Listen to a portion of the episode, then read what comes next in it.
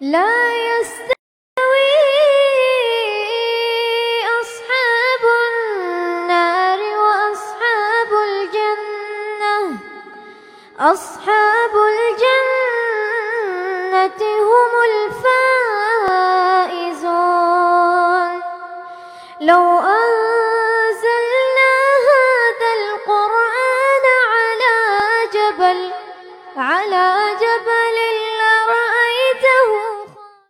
அஸ்லாம் வலைக்கும் வரஹ்மத்துல்லாஹி வபரகாத்துஹு.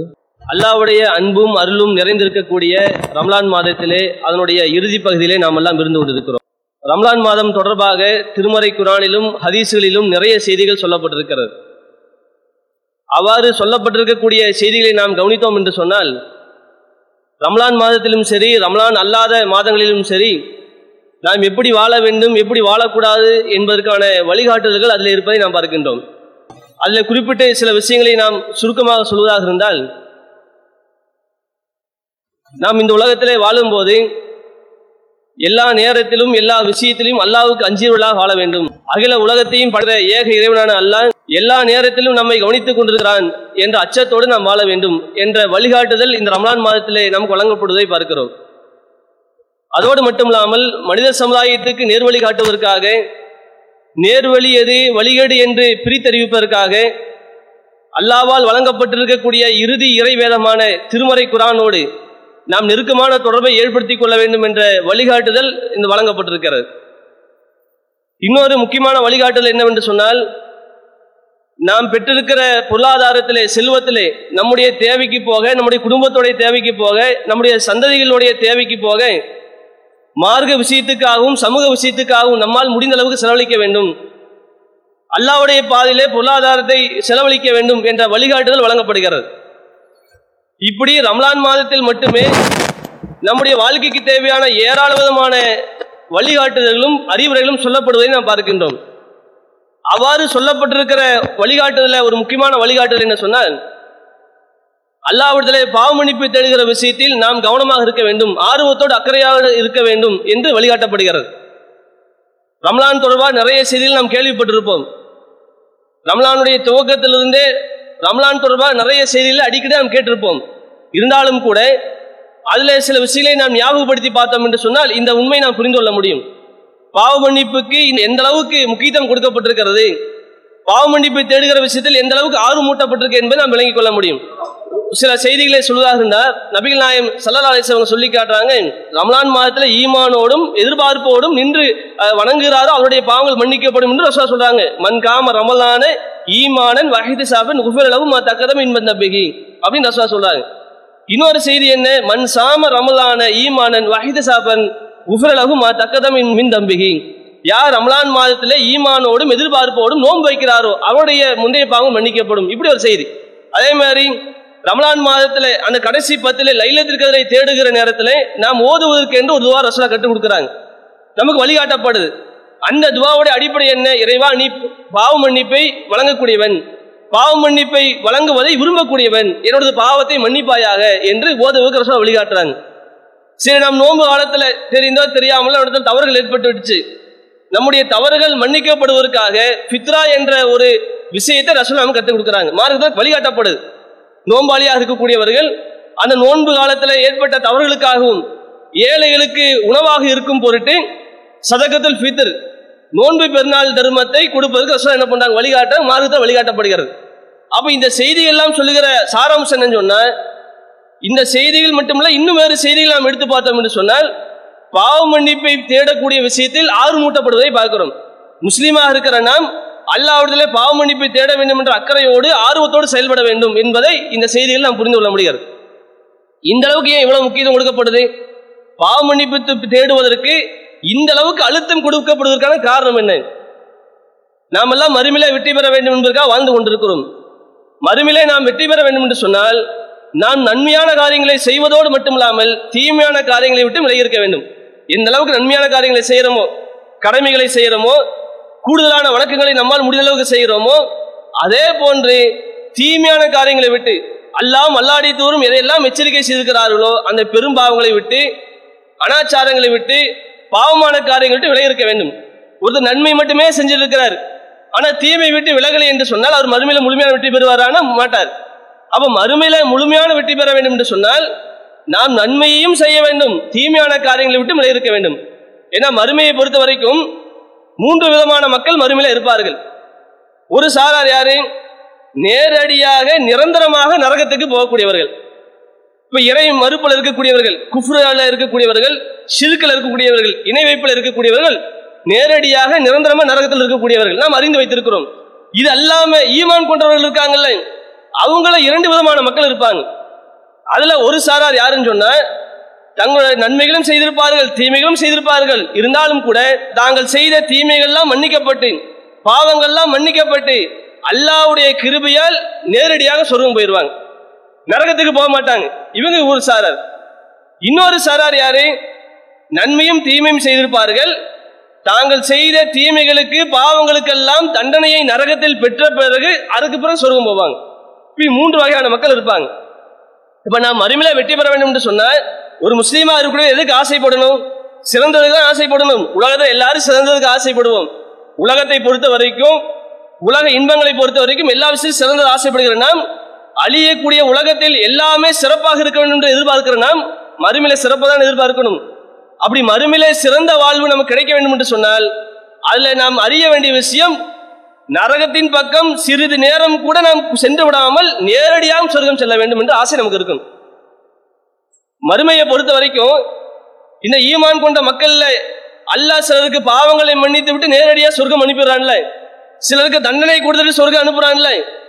யாருக்கு அல்லாஹ் பாவ மன்னிப்பை வழங்குவான் யாருக்கு வழங்க மாட்டான் என்று நாம் சொல்ல முடியாது. யாராவது கேரண்டி இருக்குதா? இவர் நல்லா படிச்சிருக்கிறாருங்க. மார்க்கத்தை நல்லா தெரிஞ்சு வச்சிருக்கிறாருங்க.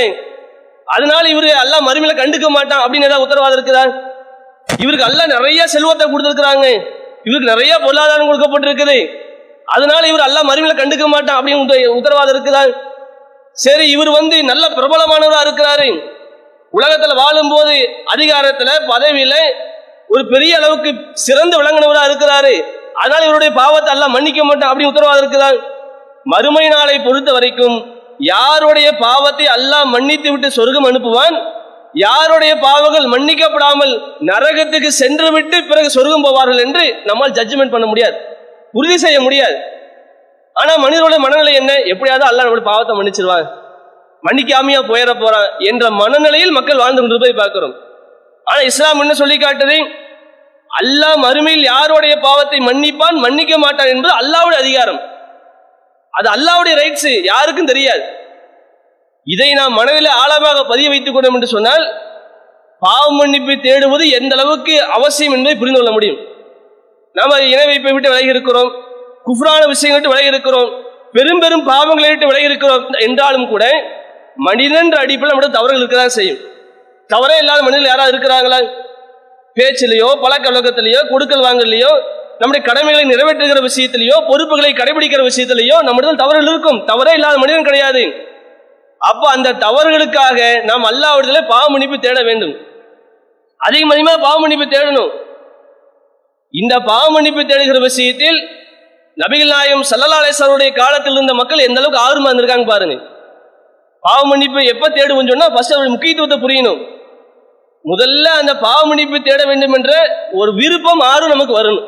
ஆனா இன்னைக்கு இருக்கிற மக்கள் பார்க்கிறோம் பல மக்கள் எப்படின்னு சொன்னா அல்ல மன்னிச்சவா என்ற மனநிலையில் கடந்து போகக்கூடியதை நம்ம ஆனால் ரசுலா காலத்தில் இருந்த மக்கள் எப்படி இருந்தாங்கன்னு சொன்னா அல்லாடிலே பாவ மன்னிப்பை பெற வேண்டும் என்பதில் மிகுந்த ஆர்வத்தோடு இருந்தார்கள். அதுக்கான சில சம்பவங்களை நம்ம இந்த உரையில பார்க்க போறோம். அதுல முதல் செய்தியை நாம சொல்றதா இருந்தா அமருபின் அலாஸ் என்று சொல்லக்கூடிய நபித்தோழர் இவங்க நபிகள் நாயம் சல்லல்லாஹம் காலத்துக்கு பிறகு தன்னுடைய வாழ்க்கையை பற்றி விளக்கமா சொல்றாங்க. இஸ்லாத்துக்கு வருவதற்கு முன்னால் இருந்த நிலை இஸ்லாத்துக்கு எப்படி வந்தேன் என்பதை பற்றியான செய்தி இஸ்லாத்துக்கு வந்த பிறகு தன்னுடைய வாழ்க்கை எப்படி இருந்தது? இந்த மூன்று விஷயங்களை அவங்க சொல்றாங்க. விழாவாரியா சொல்லி காட்டுறாங்க. ஒரு நீண்ட செய்தி நம்ம விரிவாக நம்ம நபிமொழி நூல்கள்ல பார்க்கிறோம். அது அவங்க சொல்லி காட்டுறாங்க இந்த அமர்பின் லாஸ் என்று சொல்லக்கூடிய நபித்தோழர் ஒரு சந்தர்ப்பத்தில் நபிகள் நாயகம் சல்லா அவர்களை வந்து சந்திக்கிறாங்க. சந்திச்சு சொல்றாங்க முகமதே நான் உங்களுடைய மார்க்கத்தை ஏற்றுக்கொள்கிறேன். இந்த இஸ்லாத்துறையை ஏற்றுக்கொள்கிறேன். உங்களுடைய கையை நீட்டுங்க அப்படின்னு சொல்லி அவங்க சொல்றாங்க. அந்த காலத்தை பொறுத்த வரைக்கும் ரஸ்லா உயிரோடு இருக்கிற அந்த நேரத்தில் யாரோ ஒரு இஸ்லாத்தை ஏற்றுக்கொண்டால் ரஸ்லாட்ட வந்து என்ன பண்ணுவாங்க? உறுதிமொழி கொடுப்பாங்க. நான் அல்லாவுக்கு இணை வைக்க மாட்டேன்? திருட மாட்டேன்? பொய் பேச மாட்டேன்? விபச்சாரம் செய்ய மாட்டேன்? என்று வந்து வாக்குறுதி கொடுப்பார்கள் உறுதிமொழி கொடுப்பார்கள். அந்த அடிப்படையில அந்த நபி தோழர் அல்லாவுடைய தூதரிடத்துல வந்து இஸ்லாத்தை ஏற்றுக்கொள்வதற்காக வராங்க. கையை நீட்ட சொல்றாங்க. ரசூலா கையை நீட்டுறாங்க. பார்த்தா இவங்க கையை கொண்டு போயிட்டு சடார்னு கையை எடுத்துறாங்க உறுதிமொழி கொடுக்கறதா சொல்றாங்க ரசலா கையை நீட்டுறாங்க. ஆனால் இவர் கையை கொண்டு போயிட்டு சடார்னு கையை எடுத்துடுறாங்க. உடனே ரசலா கேட்டாங்க அமர் பின் லாசே இஸ்லாத்தை ஏற்றுக்கொள்வதா சொன்னீங்க கையை நீட்ட சொன்னீங்க ஏன் தயங்குறீங்க என்னாச்சு? அப்ப அவர் சொல்றாரு நான் இஸ்லாத்துக்கு வராமல் இருக்கக்கூடிய நிலையில நான் நிறைய பாவங்களை செய்திருக்கிறேன் குற்றங்களை செய்திருக்கிறேன். என்னிடத்தில் நிறைய பிழைகள் இருக்கிறது. நான் இஸ்லாத்துக்கு வருவது என்னுடைய பாவங்களுக்கெல்லாம் பரிகாரமா இருக்க வேண்டும் என்று ஆசைப்படுகிறேன் அப்படின்னாங்க. எவ்வளவு தவறு இருக்குது. அந்த தவறுகள் எல்லாம் நான் இஸ்லாத்தை ஏற்றுக்கொள்வதன் மூலமாக மன்னிக்கப்பட வேண்டும் என்று நான் விரும்புகிறேன். அப்படி மன்னிக்கப்படுமா? அப்படின்னு சொல்லி கேட்கிறாங்க அப்ப ரசூலா சொல்றாங்க ஆமா அலிம்தே உங்களுக்கு தெரியாதா? நீங்கள் அறிந்து வைத்திருக்கவில்லையா? அன்னல் இஸ்லாம எஹ்ரிமு கபலகும் ஒருவர் இஸ்லாமிய மார்க்கத்தை ஏற்றுக்கொள்வது என்பது அவருடைய முந்தைய பாவங்களை எல்லாம் அழித்து விடும் வன்னல் ஹிஜ்ரத்தை தகுதிமுமாக்கான மாக்கான கபலகான் ஒருவர் ஹிஜ்ரத் செய்து போவது என்பது அவருடைய முந்தைய பாவங்களை எல்லாம் அழித்து விடும் வன்னல் ஹஜ்ஜ எஹ்ரிமுமாக்கான மாக்கான ஒருவர் ஹஜ்ஜு செய்வது என்பது அவருடைய முந்தைய பாவங்களை எல்லாம் அழித்து விடும் இது உங்களுக்கு தெரியாதா என்று ரசோலா என்ன பண்ண கேட்கிறாங்க. அதுக்கு பிறகு அந்த தோழர் இஸ்லாத்துக்கு வந்துடுறாங்க. மார்க்கத்தை ஏற்றுக்கொள்கிறார்கள் என்ற செய்தியை நம்ம பார்க்கிறோம். இந்த செய்தி நமக்கு சொல்கிற பாடம் என்ன? ஒருவர் இஸ்லாத்துக்குள்ள வந்தாருன்னு சொன்னா அவர் இஸ்லாத்துக்கு வெளியே இருக்கும் போது அல்லாவை பற்றி தெரியாம இருக்கிறார். இந்த உலக வாழ்க்கை எதற்கு என்பதை தெரியாம இருக்கிறாரு. மறுமை என்பதை புரியாம இருக்கிறாரு. அந்த நேரத்தில் எவ்வளவோ தவறுகளை செய்திருப்பார். எவ்வளவோ பாவங்கள் இருக்கும். எவ்வளவோ குற்றங்கள் இருக்கும். ஆனால் இஸ்லாத்தை ஏற்றுக்கொண்டால் அவருடைய முந்தைய பாவங்கள் எல்லாம் அழிக்கப்பட்டு விடும் மன்னிக்கப்பட்டுரும். அதே மாதிரி தன்னுடைய குடும்பத்தை விட்டுட்டு தன்னுடைய வியாபாரத்தை விட்டுட்டு தன்னுடைய சொத்தை விட்டுட்டு தன்னுடைய ஊரில் இருக்கிற எல்லா வசதி வாய்ப்புகளையும் விட்டுவிட்டு அல்லாவுடைய மார்க்கத்துக்காக ஹிஜல் செய்து போறாங்க. அது சாதாரண விஷயமா? அப்படி ஹிஜர் செய்து போனார் என்று சொன்னால் அவருடைய பாவங்கள் மன்னிக்கப்பட்டு முந்தைய பாவங்கள் மன்னிக்கப்பட்டுரும். அதே மாதிரி மார்க்கத்தில் வழிகாட்டப்பட்ட அந்த ஹஜ் என்ற வணக்கத்தை அந்த கடமையை அல்லாஹ் நமக்கு சொல்லியிருக்கிறார் என்பதை புரிந்து கொண்டு அதை செய்வதற்கான கடமை தன் மீது இருக்கும்போது ஒருவர் ஆர்வத்தோடு போய் சரியான முறையில் ஹஜ் செய்தாருன்னு சொன்னால் அப்படி முந்தைய பாவம் மன்னிக்கப்பட்டுரும். இந்த செய்தி நாம் பார்க்கிறோம்ல இப்ப ரசுலா சொன்ன செய்தியில் நாம் புரிய விஷயம் அந்த தோழருடைய ஆர்வத்தை நாம் பார்க்கிறோம். தன்னுடைய பாவங்கள் மன்னிக்கப்பட வேண்டும் என்ற விருப்பம். இப்ப இந்த விருப்பம் நாம் வளர்த்து கொள்ள வேண்டும். அல்லாஹ் நம்முடைய பாவத்தை மன்னிச்சிருவான் மன்னிக்காமையா போயிட போறா என்ற அலட்சியத்துல நம்ம வாழ்ந்துட்டு இருக்கக்கூடாது. யாருடைய பாவத்தை அல்லாஹ் மன்னிப்பான் மன்னிக்க மாட்டான் என்று நமக்கு சொல்லவே முடியாது. அதே மாதிரி பாருங்க பாவ மன்னிப்பை தெரியல எந்த அளவுக்கு ஆர்வமா இருந்தாங்கன்னு சொன்னா ஹுதேபியா உடன்படிக்கை. ஹுதேபியா உடன்படிக்கையை பற்றி நாம் கேள்விப்பட்டிருப்போம். மக்காவிலிருந்து மதினாவுக்கு வந்த பிறகு ஹிஜ்ரி ஆறுல நபிகள் நாயம் சல்லா அலிஸ் அவர்கள் ஆயிரத்தி ஐநூறு முஸ்லீம்களை அழைத்து கொண்டு காபத்துல்லாவை தவாப் செய்வதற்காக போறாங்க. ஆயிரத்தி ஐநூறு பேர் அழைச்சிட்டு போறாங்க. மக்காவிலிருந்து மதினாவுக்கு வந்த பிறகு முதல் முறையாக மக்களை அழைத்து கொண்டு காபத்துல்லாவுக்கு போறாங்க. அந்த வணக்கத்தை செய்ய வேண்டும் என்று எவ்வளவு ஈடுபாடு இருந்திருக்கும் எந்த அளவுக்கு ஆர்வம் இருந்திருக்கும். ஆனா அங்க மக்காவுக்கு நெருக்கமாக போன பிறகு ஆனா உள்ள குருசைகள் விட மாட்டாங்க. மக்கத்து காபிர்கள் உள்ள விட மாட்டேன்றாங்க. தடுத்து நிறுத்துறாங்க. நிறைய நெருக்கடிகள் நிறைய பிரச்சனைகள் நிறைய பேச்சுவார்த்தைகள். ஒரு கட்டத்தில் குறைஷிகள் அந்த மக்கத்து காபிர்கள் பேச்சுவார்த்தைக்கு இறங்கி வராங்க. நாம் உடன்படிக்கை செஞ்சுக்குவோம். அப்படி முடிவாகிற நேரத்தில் நபிகள் நாயம் சல்லாஸ் அவர்கள் முஸ்லீம்களுடைய தரப்புல தலைவராக இருக்கிறாங்க. குறைஷிகளுடைய தரப்புல சுஹைல் பின் அமர் என்பவர் வந்து நிற்கிறாரு அந்த உடன்படிக்கையுடைய சாராம்சம் என்ன? நீங்கள் இந்த ஆண்டு திரும்பி போயிருங்க. இந்த ஆண்டு நீங்கள் உள்ள வர்றதற்கோ நீங்கள் ஆலயத்தை தவாப் செய்வதற்கு அனுமதி கிடையாது. யோசிச்சு பாருங்க எவ்வளவு தொலைவில் வந்திருக்கிறாங்க. நானூறு கிலோமீட்டர் தாண்டி அங்க வந்திருக்கிறாங்க. ஆனால் நாங்க விட மாட்டோம் எவ்வளவு சிரமத்தை தாண்டி தியாகங்களுக்கு மத்தியில் வந்திருக்கிறாங்க ஆனா உள்ள உள்ள விட மாட்டேன்றாங்க யாராவது இனிமேல் மக்காவிலிருந்து மார்க்கத்தை ஏற்றுக்கொண்டு மதினாவுக்கு வந்தால் இஸ்லாத்தை ஏற்றுக்கொண்டு வந்தால் அவங்களை நீங்க திருப்பி அனுப்பிடணும். நீங்க வச்சுக்க கூடாது இது ஒரு நிபந்தனை வருது எல்லாமே ரசூலா ஏத்துக்கிறாங்க. சஹாபிகளுக்கு மத்தியிலே கடுமையான ஒரு அதிருப்தி. எந்த அளவுக்கு சொன்னா நம்மளும் கேள்விப்பட்டிருப்போம் உமர் ரலீலானு அவர்கள். நபிகள் நாயம் சல்லாஸ் அவர்களை சந்தித்து அவங்க கேட்கிறாங்க. அல்லாவுடைய தூரத்துல போய் அவங்க கேட்கிறாங்க அலஸ்த நபி அல்லா ஹக்கா? நீங்கள் உண்மையாலுமே அல்லாவுடைய தூதர் இல்லையா? இது சாதாரண கேள்வி யோசிச்சு பாருங்க. நீங்க உண்மையான தூதர் இல்லையா? ரசூலா சொல்றாங்க ஆமா நான் அல்லாவுடைய தூதர் தான். லஸ்னா அலல் ஹக்கி அது அலல் பாத்தில். நாமெல்லாம் சத்தியத்திலே இருந்து கொண்டிருக்கிறோம். நம்முடைய எதிரிகள் எல்லாம் அசத்தியத்தில் இருக்கிறார்கள். உண்மைதானே? அப்படின்றாங்க. ரசூலா ஆமா அப்படின்றாங்க. அப்ப நாம் ஏன் பணிஞ்சு போகணும்? நாம் ஏன் அவர்களுக்கு சொல்லக்கூடிய நிபந்தனைகள் கட்டுப்பட்டு போகணும்? அப்படின்னு சொல்லி உமர் அலி தன்னுடைய அதிருப்தியை வெளிப்படுத்தும் போது ரசூலா சொல்றாங்க நான் அல்லாவுடைய தூதர். நான் அல்லாவுக்கு மாறு செய்ய மாட்டேன். அல்லாஹ் எனக்கு உதவி செய்வான். அப்போ உமர் அலிலானு என்ன பண்ணாங்க? திரும்ப அபுபக்க சித்திக்கு அவங்கள்ட்ட போய் கேட்கறாங்க மனசு ஆறு இல்லை எவ்வளோ தியாகங்கள் எவ்வளோ சிரமங்களுக்கு மத்தியில் நெடுந்தொலைவு கடந்து வந்திருக்கிறோம். கொஞ்சம் கூட ஈவரக்கம் இல்லாமல் மனசாட்சி இல்லாமல் உள்ள விட மாட்டுறாங்களே திரும்பி அனுப்புறாங்களே அதுவும் போடுற நிபந்தனைகள் எல்லாம் நான் மேலோட்டமாக பார்த்தா எல்லா இஸ்லாத்துக்கு மே- மாற்றமானதான் இஸ்லாத்துக்கு எதிரானதாக தான் இருக்குது. ரசூலாட்ட போய் பேசுறாங்க அது போய் அபுபக்கர் சித்திக்கு அவங்கள்ட்ட போய் கேட்குறாங்க ரசூலா கிட்ட எப்படி எல்லாம் கேட்டாங்களோ? அதே மாதிரி கேள்வி. அப்போ அபுபக்கர் சித்திக்கு அவங்க எப்படி சொல்றாங்க? அல்லாவுடைய தூதர் அவர்கள் அல்லாவுக்கு மாறு செய்ய மாட்டார்கள். அல்லாஹ் அவர்களுக்கு உதவி செய்வான் அப்படின்னு சொல்லி அபுபக்க சித்திக்கு அவங்க சொல்றாங்க. ஆனா இந்த சம்பவம்லாம் நடந்த பிறகு இந்த சம்பவம் இஸ்லாத்துடைய எழுச்சிக்கு ஒரு முக்கிய மைல்கல்லாக இருந்தது என்பதை நம்ம வரலாற்றை பார்க்கிறோம். ஏன்னா உங்களை அங்கீகரிக்கவே மாட்டோம் நீங்க வரவே கூடாது என்று சொல்லி கொண்டிருந்தவர்கள் கீழே இறங்கி வராங்கல்ல. இந்த ஆண்டு இல்லை அடுத்த வருஷம் வந்துக்கலாம்னு சொன்னாங்களே அதே ஒரு முதல் வெற்றி தானே. நாங்களுடைய மார்க்கத்தை அங்கீகரிக்க மாட்டோம் உங்களை நாங்கள் ஒருபோதும் பொருட்டாக எடுத்துக்கொள்ள மாட்டோம். நீங்க இங்க வரவே கூடாது என்று கங்கணம் கட்டி அலைந்து கொண்டிருந்த அந்த எதிரிகள் இறங்கி வராங்க. எப்படி? நீங்க இந்த வருஷம் இல்லை அடுத்த வருஷம் வந்துக்கலாம். அடுத்த வருஷம் வரலாம் என்று சொல்றது முதல் வெட்டி தானே? பின்னாடி நபித்தோழர் நபி உணர்ந்துக்கிறாங்க. அல்லாஹ்வுடைய தூதரவங்க அல்லாஹ்வுடைய கட்டளைக்கு இணங்க தான் முடிவெடுத்தார்கள். அதுக்கேற்பதான் அந்த உடன்படிக்கைக்கு சம்மதிச்சாங்க. உமர் அலிலானுவும் அதை புரிஞ்சுக்கிறாங்க பின்னாடி காலகட்டத்தில். இந்த சம்பவத்தை டீட்டெயிலாக சொல்லும்போது உமர் அலிலானு சொல்றாங்க அல்லாவுடைய தூதர் அவர்கள் அல்லாவுடைய கட்டளை கிழங்க முடிவெடுத்தார்கள். அந்த முடிவுதான் சரியானது என்பதை நான் புரிந்துட்டேன். நான் அதிருப்தியோடு போய் பேசுனதில்லை அது தவறு என்பதை நான் புரிந்து கொண்டு நான் செய்த அந்த தவறுக்காக அமிழ்த்து லிதாலிக்கு ஆமாலன் நான் இது நாள் வரைக்கும் நான் நிறைய அமல்களை அது பரிகாரமாக செய்து விட்டேன் அப்படின்றாங்க அவங்க. அதிருப்தியா பேசுனாங்கல்ல ரசுல்லா கிட்ட போய் நீங்க தூதர் தானே நம்மளாம் சத்தியத்திலான இருக்கிறோம்னு சொல்லி பேசிட்டாங்கல்ல. அந்த வார்த்தை அவங்க மனசை தச்சுட்டே இருக்குது. ஆனா இப்படி கேட்டோமே. ரசுல்லா இப்படி ஒரு எதிர்த்து பேசிட்டோமே கேள்வி கேட்டுட்டோமே. அல்லாவுடைய தூதர்கள் உண்மையாகவே தான் சிறந்த முடிவு எடுத்தாங்க நாம் புரியாம வந்துட்டோமே என்று கவலைப்பட்டு வருத்தப்பட்டு தான் செய்த அந்த தவறுக்காக தான் பேசிய பேச்சுக்காக அல்லாவிடத்திலே பரிகாரம் தேடக்கூடிய வகையில் பாவ மன்னிப்பை பெறக்கூடிய வகையில் நான் இது நாள் வரைக்கும் நிறைய அமல்களை செய்து விட்டேன் அப்படின்றாங்க. யோசிச்சு பாருங்க ரசுல்லா கிட்ட எதிர்த்து பேசுறதுக்கு இந்த அளவுக்கு அவங்க வருத்தப்பட்டாங்கன்னா தெளிவா தெரியுதுங்க குரான் ரிசுக்கு மாற்றமாக எவ்வளவோ காரியங்களை முஸ்லீம்கள் செய்து கொண்டிருக்கிறார்கள். போய் கண்மணி காட்டுறோம். ஏங்க நீங்க அல்லாவுடைய தூதருக்கு மாறு செய்யக்கூடிய காரியத்தை செய்யறீங்க ரசுலாவை ஒருபோதும் இதை அனுமதிக்கவில்லை. நீங்கள் நபியை நேசிக்கிறோம் என்ற பெயரில் அல்லாவுடைய தூதருக்கு எதிராக செயல்பட்டு கொண்டிருக்கிறீர்கள். குரான் ஹதீஸுக்கு எதிராக செயல்படுறீங்க. மார்க்கத்தில் சிறுக்குக்கு அனுமதி இல்லை குஃபருக்கு அனுமதி இல்லை மூடநம்பிக்கை அனுமதி இல்லை என்று சொல்லும் போது கொஞ்சமா வருத்த வருதா? என்ன நம்ம சிறுக்கில் இருக்குன்னு சொல்றாங்களே?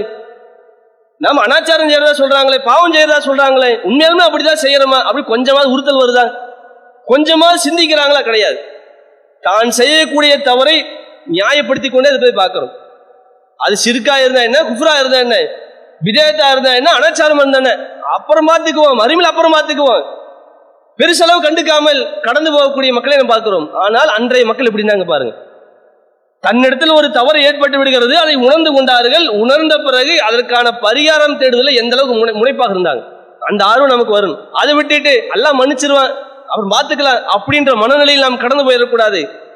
இந்த உலகத்தில் வாழும் போதே நம்முடைய பாவங்கள்லாம் மன்னிக்கப்படுவதற்கு மார்க்கம் என்னெல்லாம் வழிகாட்டல் வழங்குறதோ அதை பயன்படுத்தி கொண்டவர்களாக கடைபிடிக்கூட நாம் இருக்க வேண்டும். அடுத்து அபுபக்க சித்திகரீலான்கள் பற்றி ஒரு செய்தியை பார்க்கிறோம். அவங்களுடைய மகளார் ஆயிஷா ரலீலான்கா மேல வந்து அவதூறு பரப்பப்படுது. ரசூலாவுடைய மனைவி அபுபக்க சித்திக் அணுகுவாருடைய மகளார் ஒரு கட்டத்தில் முனாஃபிகள் அவதூறு கிளப்பிட்டாங்க. எந்த அளவுக்கு அவதூறு பரப்பிட்டாங்கன்னு சொன்னால் அதை சில முஸ்லீம்கள் கூட நம்பிட்டாங்க. அந்த செய்தி பல பேருக்கு கடந்து போவதற்கு சில முஸ்லீம்களும் காரணம் அமைஞ்சிட்டாங்க. இந்த செய்தியை தன் மீது அவதூறு பரவுகிற செய்தியை ஆயிஷா அலியன்கா தாமதமாக தான் தெரிஞ்சுக்கிறாங்க. கேள்விப்பட்ட உடனே மனம் உடைந்து போய் கவலைப்பட்டு ஒரு கட்டத்தில் தன்னுடைய பெற்றோருடைய வீட்டுக்கு வந்துடுறாங்க. அப்படி பெற்றோருடைய வீட்டுக்கு வந்த பிறகு அங்க ரசூலா வராங்க ஒரு நேரத்துல. ஒருவேளை நீங்கள் தவறு செய்திருந்தால் அல்லாவிடத்துல பாவமணிப்பு தேடுங்க அப்படின்றாங்க ரசூல்லா ஆயிஷா அலிலானுக்கு கடுமையான இன்னும் வருத்தம். அழுகிறாங்க துக்கத்தால் தவிக்கிறாங்க. அந்த நேரத்தில் அல்லாஹ் வந்து வசம் திறக்கிறார். ஆயிஷா ரலில்லா அவர்கள் தவறு செய்யல. முனாஃபிகள் அவதூறு பரப்பிட்டு இருக்கிறாங்க. இதை நம்பி இதை பரவலுக்கு காரணமாக இருந்த முஸ்லீம்களையும் அல்லாஹ் கண்டித்து அந்த வசனத்தை என்ன பண்றான்? இறக்குறான். இந்த செய்தியை நம்ம பார்க்கிறோம். வசனம் இறங்கின பிறகு அபுபக்க சித்திக் ரலியல் சொல்றாங்க இனிமேல் நான் மிஸ்தகுக்கு ஒருபோதும் உதவி செய்ய மாட்டேன். மிஸ்தக யாரு? முனாஃபிகள் சொல்லுகிற அந்த செய்தியை நம்பி ஆயிஷா ரலிலன்கா பற்றியான அவதூறு செய்தி பலவருக்கு காரணமா இருந்தாங்களே அப்படிப்பட்ட முஸ்லீம்களான நபர்களில் மிஸ்தகும் ஒருவர். அந்த நபி தோழரும் தெரிந்தோ தெரியாமல் ஒரு காரணம் ஆயிட்டாங்க அந்த மிஸ்டர் ரலிலனுக்கு உதவி செய்யக்கூடியவங்க யாரு? அபுபக்க சித்திக் அவங்க. பொருளாதார உதவி செய்யறது அபுபக்க சித்திக் அவங்க. தன்னுடைய மகளுக்கு எதிராக தன்னுடைய உதவியை பெற்று வாழக்கூடிய ஒரு நபர் காரணமா இருந்திருக்கிறாருன்னு சொன்னா கோபம் வருமா வராதா? தன்னிடத்துல ஒரு பொருளாதாரத்தை வாங்குறாரு. தன்னுடைய உதவியில வாழ்க்கையை நடத்துறாரு. நாம் அதிகமான பொருளாதாரத்தை கொடுத்து உதவுறோம். அப்படிப்பட்ட நபர் தன்னுடைய மகளுக்கு எதிராகவே பரப்பி அவதூறு பரப்பிட்டாரு. இப்படிப்பட்ட ஒரு செய்தியை கொண்டு போய் சேர்த்துட்டாரு என்று அப்படி கடுமையான கோபம் ஆவேசம். அவ்வக்க சித்திக்கவங்க சொல்றாங்க இனிமேல் இந்த மிஸ்டருக்கு நான் ஒருபோதும் உதவி செய்ய மாட்டேன். ரசூல் அங்கதான் இருக்கிறாங்க. அல்லாஹ் வசனத்தை இருக்கிறாங்க உங்களில் யாருக்கு பொருளும் செல்வமும் வழங்கப்பட்டிருக்கிறதோ அவர்கள் ஏழைகளுக்கோ உறவினர்களுக்கோ அல்லாவின் பாதையில ஹிஜரத் செய்தவர்களுக்கோ உதவி செய்ய மாட்டேன் என்று சத்தியமிட்டு சொல்லாதீர்கள். அல்லாஹ் துஹைபூன ஐயகுபர் அல்லாஹுலக்கும் வல்லாஹு கஃபூரு ரஹீம். அல்லாஹ் உங்களை மன்னிக்க வேண்டும் என்று நீங்கள் விரும்ப மாட்டீர்களா? அல்லாஹ் மன்னிப்பவனாகவும் கருணையாளனாகவும் இருக்கிறான். நாம எவ்வளவோ தவறு செய்யறோம். தெரிஞ்சா தெரியாமல் தவறு நம்மகிட்ட வருது. நம்முடைய தவறுகள் மன்னிக்கப்பட வேண்டும் என்று நாம் விரும்பவே இல்லையா? உங்களுடைய தவறுகள் மன்னிக்கப்பட வேண்டும் என்று விரும்புகிற நீங்க அடுத்தவங்களை நீங்கள் மன்னிக்க மாட்டீர்களா? என்று அல்லாஹ் கேள்வியாக கண்டித்து அந்த வசனத்தை அல்லாஹ் இறக்குறாங்க உடனே அபுபக்க சித்திக்கு அவங்க சொல்றாங்க வல்லாஹி இன்னி உகைபு அகிபுல்லாஹுலி அல்லாவின் மீது ஆணையாக அல்லாஹ் என்னுடைய பாவங்களை மன்னிக்க வேண்டும் என்று நான் விரும்புகிறேன். அப்படின்னு அந்த சபையிலேயே சொன்னாங்க. அந்த இடத்த அந்த ஸ்பாட்ல சொல்றாங்க. சொன்னது மட்டும் கிடையாது. இதற்கு முன்னால் எப்படி உதவி செய்து கொண்டிருந்தார்களோ அதே மாதிரி தொடர்ந்து உதவி செஞ்சாங்க. குறைச்சிடல கொடுக்கறது கொஞ்சம் கொடுக்காம இருக்கு அப்படி போயிடல. இந்த சம்பவம் நடக்கிறதுக்கு முன்னாடி எப்படி உதவி செய்து கொண்டிருந்தார்களோ அதே மாதிரி தொடர்ந்து உதவி செஞ்சாங்க. காரணம் அல்லாவிடத்துல மன்னிப்பு பெற வேண்டும். அல்லாவுடைய வசனத்துக்கு எந்த அளவு கட்டுப்பட்டார்கள் என்ற பாடமும் இந்த செய்தி நமக்கு இருக்குது. அல்லாஹ் ஒரு வசனத்துல இறக்குனான்னு சொன்னா வசனத்தின் மூலமாக ஒரு அறிவுரை சொன்னால் நம்ம எப்படி கேட்டுக்கணும்? எப்படி அதற்கு கட்டுப்பட வேண்டும் என்ற ஒரு பாடமும் இந்த செய்தியை பார்க்கிறோம். அல்லாஹ் சொன்ன உடனே அல்லாஹ் வசனத்தை இறக்கிய உடனே உடனே அதுக்கு அடிபணிந்தாங்கல்ல அந்த பண்பு நம்ம இடத்துல வர வேண்டும். அடுத்து ஒரு முக்கியமான பண்பு என்ன? அல்லாவிடத்திலே மன்னிப்பை பெற வேண்டும் என்ற தீராத ஆர்வம் இப்பவும் நமக்கு இருந்துட்டே இருக்கும். அல்லாஹ் இடத்துல பாவ மன்னிப்பை பெற வேண்டும் அல்லாவுடைய மன்னிப்பை நமக்கு வழங்க வேண்டும் என்று நாம் ஆர்வத்தோடு இருந்துட்டே இருக்கும். இப்படிதான் அன்றைக்கு இருந்த மக்கள் இருந்திருக்கிறார்கள் என்பதற்கு நிறைய செய்திகள் பார்க்கும் அப்போ நம்மிடத்தில் தவறுகள் வரும்போது அதை அலட்சியப்படுத்தி கொண்டு போயிடக்கூடாது. ஏன்னா பாவ மன்னிப்பை தேடி வரும்போது சாதாரண விஷயம் இல்லை. மறுமையில நாம் முழுமையான வெற்றி பெற வேண்டும் என்று சொன்னால் இந்த உலகத்தில் வாழும் போதே நம்முடைய பாவங்களை மன்னிக்கப்பட்டுச்சுன்னு வைங்களேன். நரகத்தோடைய வாடை கூட படாமல் அதனுடைய நிழல் கூட படாமல் நேரடியாக சொர்க்கம் செல்வது சாதாரண விஷயம். யோசிச்சு பாருங்க. நரகம் என்பது சாதாரண விஷயம் இல்லை. நரகத்தில் ஒரு மனிதன் வாழவும் முடியாது சாகவும் முடியாது. சும்மலா எமுத்து பிகா ஒலா எகியா பொழைக்கவும் முடியாது சாகவும் முடியாது. கடுமையான வேதனை தாங்க முடியாத வேதனை. செத்து போயிடலாம் நினைச்சா செத்து போயிட முடியுமா? ஒரு மனுஷன் முடியாது. சரி இத்தனை நாள் அனுபவிச்ச நரக வேதனையே. இத்தனை நாள் கொடுமையை அனுபவிச்சிட்டோம். அல்லா நம்மளை தண்டிச்சுட்டான். சரி தப்பிச்சிடலாம்னு ஒரு மனுஷன் நினைச்சா தப்பிச்சிட முடியுமா? அல்லாவுடைய நாட்டம் இருந்தால் தான் அந்த மறுமை வெற்றி என்பது நமக்கு சாத்தியமாகும். அப்போ நாம் எப்படி ஆசைப்படும் சொன்னா நேரடியாக சுகம் செல்ல வேண்டும். ஒருபோதும் நரகத்தின் பக்கம் போயவே விடவே கூடாது. அல்லாஹ் ஒருபோதும் எந்த விஷயத்துக்காகவும் எதற்காகவும் அல்லாஹ் நம்மை நரகத்தில் தண்டித்து விடக்கூடாது என்ற எண்ணம் நமக்கு வர வேண்டும். அந்த எண்ணம் நமக்கு வந்தால் உலகத்தில் வாழும் போதே பாவ மன்னிப்பை பெற வேண்டும் என்ற விஷயத்தில் ஆர்வம் நமக்கு அதிகமா இருக்கும் அக்கறை இருக்கும். அதை நோக்கி நாம் போக ஆரம்பிப்போம். ஒரு சம்பவத்தை பாருங்க. புகாரில் பதிவு செய்யப்பட்ட செய்தி நீண்ட நெடிய சம்பவம். ரசுலா காலத்தில் நடைபெற்ற போர்கள் ஒரு போர் என்னன்னு சொன்னா தபுக்கு போர். மற்ற மற்ற போர்களை விட்டும் இந்த போர் கூடுதலாக வித்தியாசப்பட்டிருக்கு. பொதுவாக ரசுலா வந்து எந்த ஒரு போருக்கு போறதா இருந்தாலும் எங்க போறோம் எதுக்கு போறோம் என்று முன்கூட்டியே தெளிவாக விளக்கமா சொல்லிட மாட்டாங்க. ஆனா இந்த போருக்கு போகும்போது ரசுலா முன்னாடியே சொல்லிடுறாங்க. இந்த போர் போ நடக்கக்கூடிய நேரம் எப்படிப்பட்ட நேரம்னா கடுமையான வெயில். அதுவும் குறிப்பாக அறுவடை செய்யக்கூடிய நேரம். விளைச்சல் நடந்துட்டு இருக்குது பேரிச்சம்பழங்கள்லாம் அந்த பழுத்து அறுவடைக்கு தயாராகக்கூடிய காலகட்டம். போகக்கூடிய இப்போ இடம் எப்படிப்பட்ட இடம்? கொஞ்ச நெஞ்ச தூரம் இல்லை கடும் தூரம். நெடும் தூரம் போக வேண்டியது இருக்குது. பாலைவன பகுதியை தாண்டி போக வேண்டியது இருக்குது. அதிலும் பாத்தீங்கன்னா போய் சந்திக்கக்கூடிய எதிரிகள் குறைவான நபர்கள் இல்லை அதிகமான நபர்கள். போகக்கூடிய யாரை எதிர்த்து போறாங்க? ரோம பேரரசை எதிர்த்து. அப்ப அந்த தபுக்கு போருக்கு போறதுக்கு முன்னாடி ரசுலா சொல்லிடுறாங்க. எல்லா விதமான ஏற்பாடுகளும் எல்லாம் செஞ்சுட்டு இருக்கிறாங்க. ரசுலா விளக்கமாவே சொல்லிட்டாங்க முன்கூட்டியே அறிவிச்சிட்டாங்க. ஆனால் காபிபின் மாலிக் ரயில்னு சொல்றாங்க அந்த நேரத்தில் இருந்ததை போன்று உடல் பலமோ செல்வ பலமோ எனக்கு இல்லை. ஆனா அந்த நேரத்தில் அல்ல எனக்கு நிறைய பொருளாதாரத்தை கொடுத்திருந்தான். எனக்கு ரெண்டு ஒட்டகைகள் இருந்தது. ஆனாலும் என்னிடத்தில் ஒட்டகைகள் எல்லாம் இருக்குது வாய்ப்பு இருக்கின்றனால நான் ஏற்பாடு செய்யாமல் தாமதித்துக் கொண்டிருந்தேன் எந்த அளவுக்கு சொன்னா இவங்க எந்த அளவுக்கு தாமதிக்கிறாங்கன்னா காலையில எல்லாம் கிளம்பி போறாங்க. அப்பவும் கூட இவங்க என்ன நினைக்கிறாங்க? நம்மகிட்ட தான் வேகமா போக குதிரை இருக்குல்ல. வேகமா போற ஒட்டகம் இருக்குல்ல. நாம வேகமா போய் என்ன பண்ணிடலாங்களே பிடிச்சிடலாம் அப்படின்னு நினைக்கிறாங்க. இப்ப நம்மகிட்ட இந்த பிரச்சனைலாம் இருக்கும். தொழுகி நேரம் ஆகிட்டே இருக்கும். நமக்கு பார்த்துட்டே இருப்போம். இன்னும் கால் மணி நேரம் இருக்குல்ல. சரி பார்த்துக்கலாம். பதினஞ்சு நிமிஷம் பத்து நிமிஷம் ஆகும். அஞ்சு நிமிஷம் ஆகும். இன்னும் மூணு நிமிஷம் இருக்குல்ல. எப்படியா இருந்தாலும் நம்ம பைக் எடுத்து ஸ்டார்ட் பண்ணி போனோம்னா ஒரு நிமிஷத்துல போயிடலாம். கடைசியில் என்ன ஆகும்னா ஜமாத்து ஆரம்பிச்சிருவாங்க. ஜமாத் நடக்கு. அப்போ கூட நம்ம இல்லை. சரி எப்படியாவது கடைசியில் ஜமாத் முடியிருக்கோ போய் சேர்ந்துடலாம். சைதான் மட்டும் அலட்சியத்தை ஏற்படுத்தினால அலட்சியத்தினால் நிறைய நன்மைகளை விட்டுருவோம். அலட்சியம் நம்ம இடத்துல பல தவறுகளுக்கு வழிவகுத்துரும். கடமைகளை நிறைவேற்றுவதில் நாம் பின்தங்கிடுவோம் இந்த அலட்சியத்தை மிகப்பெரிய ஆயுதமாக சைதான் பயன்படுத்துகிறான். அப்படிப்பட்ட ஒரு அலட்சியத்தின் காரணமாக கடைசியில் எந்த அளவுக்கு சொன்னா போருக்கு அவங்க போல. காபிபின் மாலிக் ரலீலன் அவர்கள் போருக்கு போல. பொதுவா ரசுலா போருக்கு போயிட்டு வந்த பிறகு யாரெல்லாம் போருக்கு போவதற்கான கடமை விதிக்கப்பட்டவர்களாக இருக்கிறார்கள் ஏன்னா பெண்கள் போக வேண்டிய அவசியம் இல்லை குழந்தைகள் மீது கடமை கிடையாது வயோதிகள் மீது கடமை கிடையாது. போருக்கு போக வேண்டிய கடமையில் யாரெல்லாம் இருக்கிறார்களோ அவர்களில் யாராவது கலந்து கொள்ளாமல் இருந்தால் காரணத்தை சொல்லணும். ரசுலா நேரம் பள்ளிவாசலுக்கு வருவாங்க. வந்த பிறகு விசாரிக்கிறாங்க. அந்த அடிப்படையில் ரசுலா கூப்பிடுறாங்க. யார் வரல? முனாஃபிகள்லாம் ஊர் ஊர்ல சுத்திட்டு இருக்கிறாங்க போகாம. அப்படிப்பட்ட நேரத்துல அவங்க பார்த்துட்டு காபிபின் மாலிக் ரலியல்லாஹு கடுமையான வருத்தம். இவங்க கூட போய் நாம இருந்துட்டோமே. முனாஃபிகள் இருந்துட்டு இருக்கிறாங்க. அவங்க போய் சொல்லி தப்பிச்சுட்டு போகக்கூடிய ஆட்கள். நாம வாய்ப்பு இருந்து போக மட்டுமே அவங்க தன்னைத்தானே வருத்தப்பட்டுக்கிறாங்க. கடுமையான வருத்தம். சிலர்லாம் சொல்றாங்க போய் ஏதாவது சமாளிச்சிருங்க. ஏதாவது ஒரு பொய்யை சொல்லி தப்பிச்சுக்குங்க. அல்லாவுடைய தூரிட்ட கோபத்துக்கு ஆளாயிராதீங்க எல்லாம் சில காரணத்தை சொல்றாங்க. ஆனால் அதையெல்லாம் தாண்டி காபபுன் மாலிக் ரலியன் அவர்கள் உண்மையை சொல்றாங்க. அவங்க மட்டும் இல்ல இன்னும் ரெண்டு நபித்தோழர்கள் போகாம இருந்தாங்க. ஹிலால் பின் உமையா என்று சொல்லக்கூடிய நபித்தோழர் முராரா பின் ரபி என்று சொல்லக்கூடிய நபித்தோழர் மூணு பேர் போல. மூன்று பேர்களுக்கும் என்ன தீர்ப்பு வழங்குது என்பதை ரசூலா நிறுத்தி வச்சுட்டாங்க.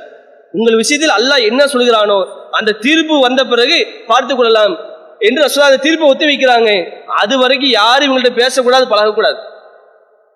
சுற்றி எல்லாம் தெரிஞ்ச மக்கள். ஆனா யாரும் பேச்சு பேசுறதில்ல பழகிறது இல்லை கடுமையான நெருக்கடி. அப்படியே க- நாட்கள் கடந்து போயிட்டே இருக்குது. பாத்தீங்கன்னா ஐம்பதாவது நாள் அல்லாஹ் வந்து வசனம் திறக்கிறான். தீர்ப்பு நிறுத்தி வைக்கப்பட்ட அந்த மூன்று பேரையும் அல்லாஹ் மன்னித்து விட்டான். யாருக்கு தீர்ப்பு நிறுத்தி வைக்கப்பட்டிருந்துச்சோ அவங்க மூன்று பேரையும் அல்லாஹ் என்ன பண்ணிச்சிட்டான் மன்னித்து விட்டான். அதே மாதிரி பூமி விசாலமாக இருந்தும் கூட அவளுக்கு அது நெருக்கடியாக இருந்தது. பறந்த பூமி தான். எல்லாம் தெரிஞ்ச மக்கள் தான். இருந்தாலும் யாரும் பேசல பழகல. எவ்வளோ ஒரு மன சங்கடமா இருக்கும். எவ்வளோ மன நெருக்கடியா இருக்கும். அது அல்லாஹ் குறிப்பிடுறான் நெருக்கு பூமி விசாலமாக இருந்தும் கூட அதுக்கு அவளுக்கு நெருக்கடியா இருந்தது. உள்ளமா அவங்க நெருக்கடியை சந்திச்சது. சொல்லிட்டு அல்லாஹ் சொல்றா அல்லா அல்லாஹ் மல்ஜ மினல்லாஹி இல்லா இலகி அல்லாவிடமிருந்தே தவிர எந்த ஒரு பாதுகாக்கக்கூடிய இடமும் இல்லை என்பதை அவர்கள் அறிந்து கொண்டார்கள். அல்லாஹ்கிட்ட தப்பிக்க முடியாது. பாதுகாப்பு என்பது அல்லாஹ்கிட்ட தான் இருக்கிறது என்பதை அவர்கள் புரிந்து கொண்டார்கள். சும்ம தாப அலைகிம் அல்லாஹ் அவர்களை மன்னித்தான். இல்லையே தூபு அவர்கள் திருந்த வேண்டும் என்பதற்காக அல்லாஹ் அவர்களை மன்னித்து விட்டான். வசனம் இறங்குது. இந்த வசனம் வந்து பார்த்தீங்கன்னா ஒன்பதாவது அத்தியாயத்தில் நூத்தி பதினெட்டாவது வசனம். அதனால தான் அந்த அத்தியாயத்துக்கு சூழல் தௌபா என்று பேர் வைத்திருக்கிறார்கள். ஒரு முக்கியமான வரலாற்று நிகழ்ச்சியை பின்னணியா வைத்துக் கொண்டு அதுக்கு பேர் வைக்கப்பட்டிருக்குது. நெருடிய சம்பவம் புகாரில் வில விளக்கமாக விரிவாக பதிவு செய்யப்பட்டிருக்குது. இந்த வசனம் இறங்கிய பிறகு காபிபுடு மாலிக் ரலியன் அவர்கள் ரசுலா கிட்ட வராங்க. அல்லாஹ் மன்னித்து வசனத்தை இறக்கிட்டான் இவங்க கடுமையான சந்தோஷம் ரசுலா இவர்களை சந்திக்கிறாங்க. ரசுலாட்ட போய் இவங்க சொல்றாங்க அல்லாடித்தவரே இன்ன மின் தௌபத்தி அன் அன்ஹலிய மிம்மாலி சதகத்தன் இலல்லாஹ் வா ரசூலகி அல்லாஹ் என்னுடைய தவறுகளை மன்னித்து விட்டான். அதற்காக என்னுடைய செல்வத்தை அல்லாவுடைய பாதையிலே அல்லாவுடைய தூதருடைய பாதையிலே நான் தர்மமாக கொடுக்கிறேன் அப்படின்னாங்க. அல்லாஹ் மன்னித்து வசனம் இறக்கிட்டான். அல்லதான் மன்னிச்சிட்டான்ல போயிட்டு போகுது அப்படின்னு நினைச்சாங்களா? நாம் தவறு செய்து விட்டோம். அது எவ்வளவு பெரிய தப்பு என்பதை அவர்கள் புரிந்து கொண்டு மனதார வருத்தப்பட்டு ரசூலாட்ட வந்து சொல்றாங்க நான் செய்த தவறுக்காக அல்லாஹ் என்னுடைய பாவத்தை மன்னித்திருந்தாலும் அல்லாஹ் என்ன மன்னிச்சிட்டான். இருந்தாலும் என்னோட செல்வத்தை நான் தர்மமா கொடுக்குறேன். ரசா சொல்லுவாங்க நீங்க எல்லாத்தையும் கொடுத்துடாதீங்க. உங்களுக்கு சிலதை வச்சுக்கோங்க. அல்லாடி தூர ஹைபர் போர்ல எனக்கு கிடைத்த சில சொத்துக்கள் இருக்குது. அதை நான் வைத்துக் கொள்கிறேன் மற்றதை கொடுக்கிறேன் என்று சொல்லி அத்தனையும் அல்லாவுடைய பாதையில் ஒப்படைத்தார்கள் தர்மம் செய்தார்கள் என்ற செய்தியை நாம் பார்க்கிறோம். நாம் செய்கிற தர்மங்கள் என்பது நம்முடைய பாவ மன்னிப்புக்கு ஒரு முக்கியமான வாய்ப்பு. நான் கஷ்டப்பட்டேன் நான் சம்பாரிச்சேன் நான் ராப்பாகலாம் உழைச்சேன் நான் வேர்வை சிந்தி நான் ரத்தம் சிந்தி வேலை பார்த்து நாங்க சம்பாரிச்சதை ஏன் கொடுக்கணும்? அப்படின்ற சிந்தனை நமக்கு வந்துடக்கூடாது. அல்லாஹ் நமக்கு கொடுத்திருக்கிற அந்த பொருளாதாரத்தில் நாம் அல்லாவுடைய பாதையில செலவழிப்பது என்பது சாதாரண விஷயம் கிடையாது. அதனால் நம்முடைய பாவங்கள் அழிக்கப்படும் பாவ மன்னிப்பு வழங்கப்படும். அது மறுமை வெற்றிக்கான ஒரு முக்கியமான வாய்ப்பு. அதை அந்த சகாபிகள் புரிந்திருந்தார்கள். பாவ மன்னிப்பை எந்த அளவுக்கு நேசித்திருந்தால் விரும்பியிருந்தால் இந்த அளவுக்கு நடந்திருப்பாங்க. யோசிச்சு பாருங்க. இந்த உலகத்தில் நாம் குற்றவாளியாக மரணித்து விடக்கூடாது. அல்லாஹ் முன்னாடி போகும்போது அல்லாவின் முன்னாடி போய் நிற்கும் போது ஒருபோதும் பாவியாக தவறு செய்தவனாக அல்லாவால் தண்டிக்கப்படக்கூடிய நிலையில் நின்று விடக்கூடாது என்ற எண்ணம் அதிக அதிகமாக அந்த மக்களுக்கு இருந்துச்சு. அதோட அதனுடைய பிரதிபலிப்பு தான் இதெல்லாம். இப்படி நிறைய சம்பவங்களை நாம் பார்த்து சொல்ல முடியும். அதெல்லாம் நாம் உள்வாங்கி கொண்டு பாவ மன்னிப்பை தேடுகிற விஷயம் நம்ம ஆர்வத்தோடு இருக்கும் நிறைய துவாக்கள் இருக்கு. நீங்க நிறைய சகோதரர்கள் பார்த்தோம்னு சொன்னா தொழுகைக்குள் ஓத வேண்டிய தொழுகைக்கு வெளியே ஓத வேண்டிய அடிப்படையான தேவையான துவாக்களை கூட தெரியாம இருக்கிறாங்க. குரானில நிறைய துவாக்கள் சொல்லப்பட்டிருக்கிறது ஹதீசுகள்ல நபிமொழியில் நிறைய துவாக்கள் இடம்பெற்றிருக்கிறது. அந்த துவாக்கள் எல்லாம் எடுத்து பார்த்தோம்னு சொன்னா நிறைய துவாக்கள் இல்லை. அல்லாவிடத்திலே பாவ மன்னிப்பை தேடுவதற்கான அந்த வார்த்தைகளை வாசகங்களை நான் பார்க்க முடியும். இறைவா என்ன மன்னிச்சது இறைவா என்னுடைய பிழைகளை மன்னித்து விடு என்னுடைய தண்டித்து விடாதே என்ற வாசகத்தை குரானிலே சொல்லப்பட்ட துவாக்களிலும் பார்க்க முடியும். ஹதீஸில் இருக்கக்கூடிய துவாக்களையும் பார்க்க நிறைய துவாக்கள் இருக்குது. அந்த போன்ற துவாக்களை நாம் அறிந்து கொள்ள வேண்டும். அல்லாட்ட அதிகம் அதிகமாக பாவ மன்னிப்பு தேட வேண்டும். மறுமை நாளை பொறுத்த வரைக்கும் நேரடியாக சொர்க்கம் செல்லக்கூடியவர்களாக கடுகளவும் தண்டனை வாங்காமல் நரகத்தில் கடுகளவும் தண்டனை வாங்காமல் நேரடியாக சொர்க்கம் செல்லக்கூடிய வாய்ப்பு பெற்றவர்கள் நாம் இருக்க வேண்டும். அந்த ஆர்வம் நமக்கு இருக்க வேண்டும் அதை வளர்த்துக் கொள்ள வேண்டும். அதற்கான வழியாக மார்க்கம் சொல்லி இருக்கக்கூடிய அந்த பாவ மன்னிப்பு தேடுகிற விஷயம் நம்ம அக்கறையோடு இருக்க வேண்டும். எவ்வளவு விஷயங்கள் இருக்குல்ல நீங்க பாருங்க. தொழுகையா இருக்கட்டும் நோன்பா இருக்கட்டும் இன்ன வணக்க வழிபாடுகளாக எடுத்துக்கொண்டாலும் சரி அதனுடைய பின்னணியில நான் பார்த்தோம் சொன்னா அல்ல நமக்கு பாவ மன்னிப்பை வழங்குவதற்கு தயாராக இருக்கிறார். பாவ கிடைக்கும் என்று நச்செய்தி சொல்லப்பட்டிருக்குது வாய்ப்பு வழங்கப்பட்டிருக்குது. ஆனா நாம் கடைபிடிக்கிறோமா? ஆனா அந்த மக்கள் எப்படி இருந்தாங்க என்று நாம் இன்னொரு செய்தி சொல்றதா இருந்தா ரசுலா வந்து உரை நிகழ்த்திட்டு இருக்கிறாங்க. என்ன உரையில சொல்றாங்கன்னு சொன்னா அன்னல் ஜிகாத ஃபி சபில் இல்லா அல்லாவுடைய பாதிலே அறப்போர் செய்வதும் வல் ஈமான பில்லா அல்லாவை சரியான முறையில் முழுமையான முறையில் நம்பிக்கை கொள்வதும் அஃலல் அமல். அமல்களிலேயே சிறந்தது அப்படின்னு ரசுலா சொல்றாங்க. அல்லாவுடைய பாதையில ஒரு அறப்போர் செய்ய போறாரு. அந்த அறப்போரும் அல்லாவை சரியான முறையில் நம்புவதும் அமல்களிலேயே சிறந்த அமலு. உடனே ஒருத்தர் கேள்வி கேட்கிறாங்க. அல்லாவுடைய தூதரே நான் போரில் பங்கெடுத்து அறப்போரில் பங்கெடுத்து நான் கொல்லப்பட்டு விட்டால் என்னுடைய பாவங்கள் மன்னிக்கப்படுமா? அப்படின்னு சொல்லி கேட்கிறாங்க. ஒன்று ரசா சொல்றாங்க ஆமா மன்னிக்கப்படும். இன் குத்தில்த ஃபி இல்லாகி நீங்க அல்லாவுடைய பாதையில் கொல்லப்பட்டால் உங்களுக்கு பாவம் மன்னிக்கப்படும். எப்போ? அந்த சாபிருன். நீங்கள் பொறுமையாக இருந்து. முஹ்தசிபுன். நன்மை எதிர்பார்த்தவர்களாக களத்திலிருந்து முக்பிலுன் கைரு முதுபீர். நீங்கள் போருக்கு முன்னோக்கி போறீங்க. புறமுதுகிட்டு ஓடாமல் இருந்து நீங்கள் கொல்லப்பட்டால் உங்களுடைய பாவங்கள் மன்னிக்கப்படும். இந்த செய்தி பாருங்க. நான் யோசிச்சு பார்த்தேன்னா அல்லாவுடைய பாதையில போய் அறப்போர் செய்யறோம்ல இருக்கிறது உச்சகட்டமான ஒரு அமலாக சொல்லப்படுது இல்லை அந்த அமலாக இருந்தாலும் கூட மன தூய்மை இருக்கணும். உயிருக்கு ஆபத்துன்னு எதையும் கொடுக்க தயாராக மனுஷங்க இருக்காங்கல்ல. உயிர் என்று வரும்போது மற்றதெல்லாம் அப்புறம்தான். அந்த உயிரை கூட அல்லாவுடைய பாதையில கொடுப்பதற்கு ஒரு மனிதன் தயாராக வருகிறார் என்று சொன்னால் அது சாதாரண விஷயம் இல்லை. அப்படிப்பட்ட அல் அறப்போராக இருக்கட்டும் அந்த போரில் பங்கெடுப்பதாக இருந்தாலும் கூட மன தூய்மையோடு இருக்கணும். நீங்கள் பொறுமையா இருக்கணும். வேணும்னே போய் தலையை கொடுக்கறதில்லை. எதிரிகள் வரும்போது வேணும்னே கொண்டு போய் தலையை கத்திக்கு முன்னாடி காட்டுறதில்லை. நாம் பொறுமையோடு இருக்க வேண்டும். அடுத்து என்ன? நீங்கள் நன்மை எதிர்பார்த்து போகணும். அல்லாவிடத்தில் நன்மை எதிர்பார்த்து போகணும். அது விட்டு அது நோம்பா இருக்கட்டும் தொழுகையா இருக்கட்டும் எல்லாமளுக்கும் அது பொதுவான விஷயம். அவ அடுத்தவங்க நம்மளை பார்க்குறாங்க அவங்க நம்மளை கவனிச்சிட்டு இருக்கிறாங்க அடுத்தவங்க நம்மளை தெரிஞ்சவங்களா இருக்கிறாங்க இவங்க நம்மளை பாராட்டணும் இவங்க புகழணும் இவங்க நம்ம பத்தி பெருமையா பேச வேண்டும் என்று எண்ணத்தோடு நாம் எந்த அமலை செய்தாலும் அல்ல அதை தூக்கி எறிஞ்சிருவான். நன்மை கிடைக்காது. அறப்போராக இருந்தாலும் மன தூய்மை அவசியம்.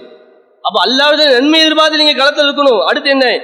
புறம் எதுகிட்டு ஓட- ஓடக்கூடாது. எதிரிகள் வராங்க தாக்குதல் நடக்குது தப்பிச்சா பொழைச்சா போதும் என்று சொல்லி புறம் எதுகிட்டு ஓட ஓடக்கூடாது.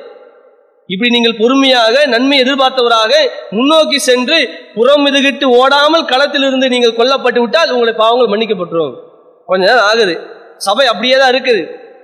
ரசோலா கேட்கிறாங்க என்னிடத்துல கேள்வி கேட்டவர் எங்க? அந்த தோழர் எழுந்திருக்கிறாங்க நபி தோழர் திரும்ப எழுந்திருக்கிறாங்க. நீங்க என்ன கேள்வி கேட்டீங்க ரசோலா கேட்கறாங்க திரும்ப அந்த அதே கேள்வி அவர் சொல்றாங்க. திரும்ப ரசூலா பதில் சொல்றாங்க. அதே பதில் ஆனா கூடுதலா ஒரு வார்த்தை இல்லா தைன் கடனை தவிர. இப்ப சொல்லாங்க இப்பதான் ஜிபில் அலிஸ்லாம் வந்துட்டு போனாங்க இதை சொல்லிட்டு போனாங்க. நீங்கள் போர்க்களத்தில் பொறுமையாக இருந்து நன்மை எதிர்பார்த்து இருந்து புறமெதுகிட்டு ஓடாமல் முன்னோக்கியவராக இருந்து களத்தில் கொல்லப்பட்டால் உங்களுடைய பாவங்கள் எல்லாம் மன்னிக்கப்படும். ஆனால் கடன் மன்னிக்கப்படாது. மார்க்கம் என்ற அடிப்படையில் மார்க்க ரீதியாக அல்லாடித்தோர் எதை சொன்னாலும் சுயமாக சொன்னது கிடையாது. அல்லாவின் புறத்திலிருந்து வந்த வகை செய்தியின் அடிப்படையில் தான் சொன்னார் என்பதற்கு இந்த செய்தி ஒரு சான்று. ஒரு செய்தி சொல்றாங்க. ஜிப்ரல் அலிஸ்லாம் வந்து சொல்றாங்க உடனே திருத்தி கொடுத்தாங்கல்ல.